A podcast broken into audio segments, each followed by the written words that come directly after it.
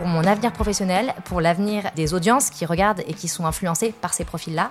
Je me suis dit, OK, euh, il y en a qui s'engagent dans des associations. Moi, je vais m'engager dans l'influence et faire en sorte euh, bah, de lui donner un visage qui est celui que je trouve le plus pertinent, le plus juste, le plus authentique et le plus éthique. Aujourd'hui, le marketing d'influence prend une place essentielle dans les stratégies digitales des marques. En deux ans, le marché mondial de l'influence est passé de 5 milliards et demi d'euros en 2019 à 12 milliards d'euros en 2021.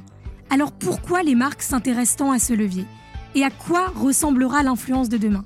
Dans le podcast Les Voix de l'influence, proposé par Rich, nous allons justement donner le micro à ceux et celles qui font et construisent ce métier engagé aussi pour euh, ne pas juste avoir une approche superficielle et commerciale, mais vraiment pouvoir travailler avec les influenceurs sur les engagements de nos marques. On n'a pas la prétention de dire qu'on est parfait, en revanche, on a les convictions et l'envie de faire beaucoup mieux.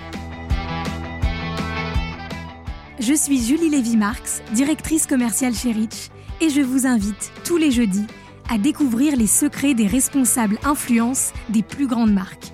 N'hésitez pas à vous joindre à notre conversation sur les réseaux sociaux de Rich et sur toutes les plateformes de podcast dès le 15 septembre.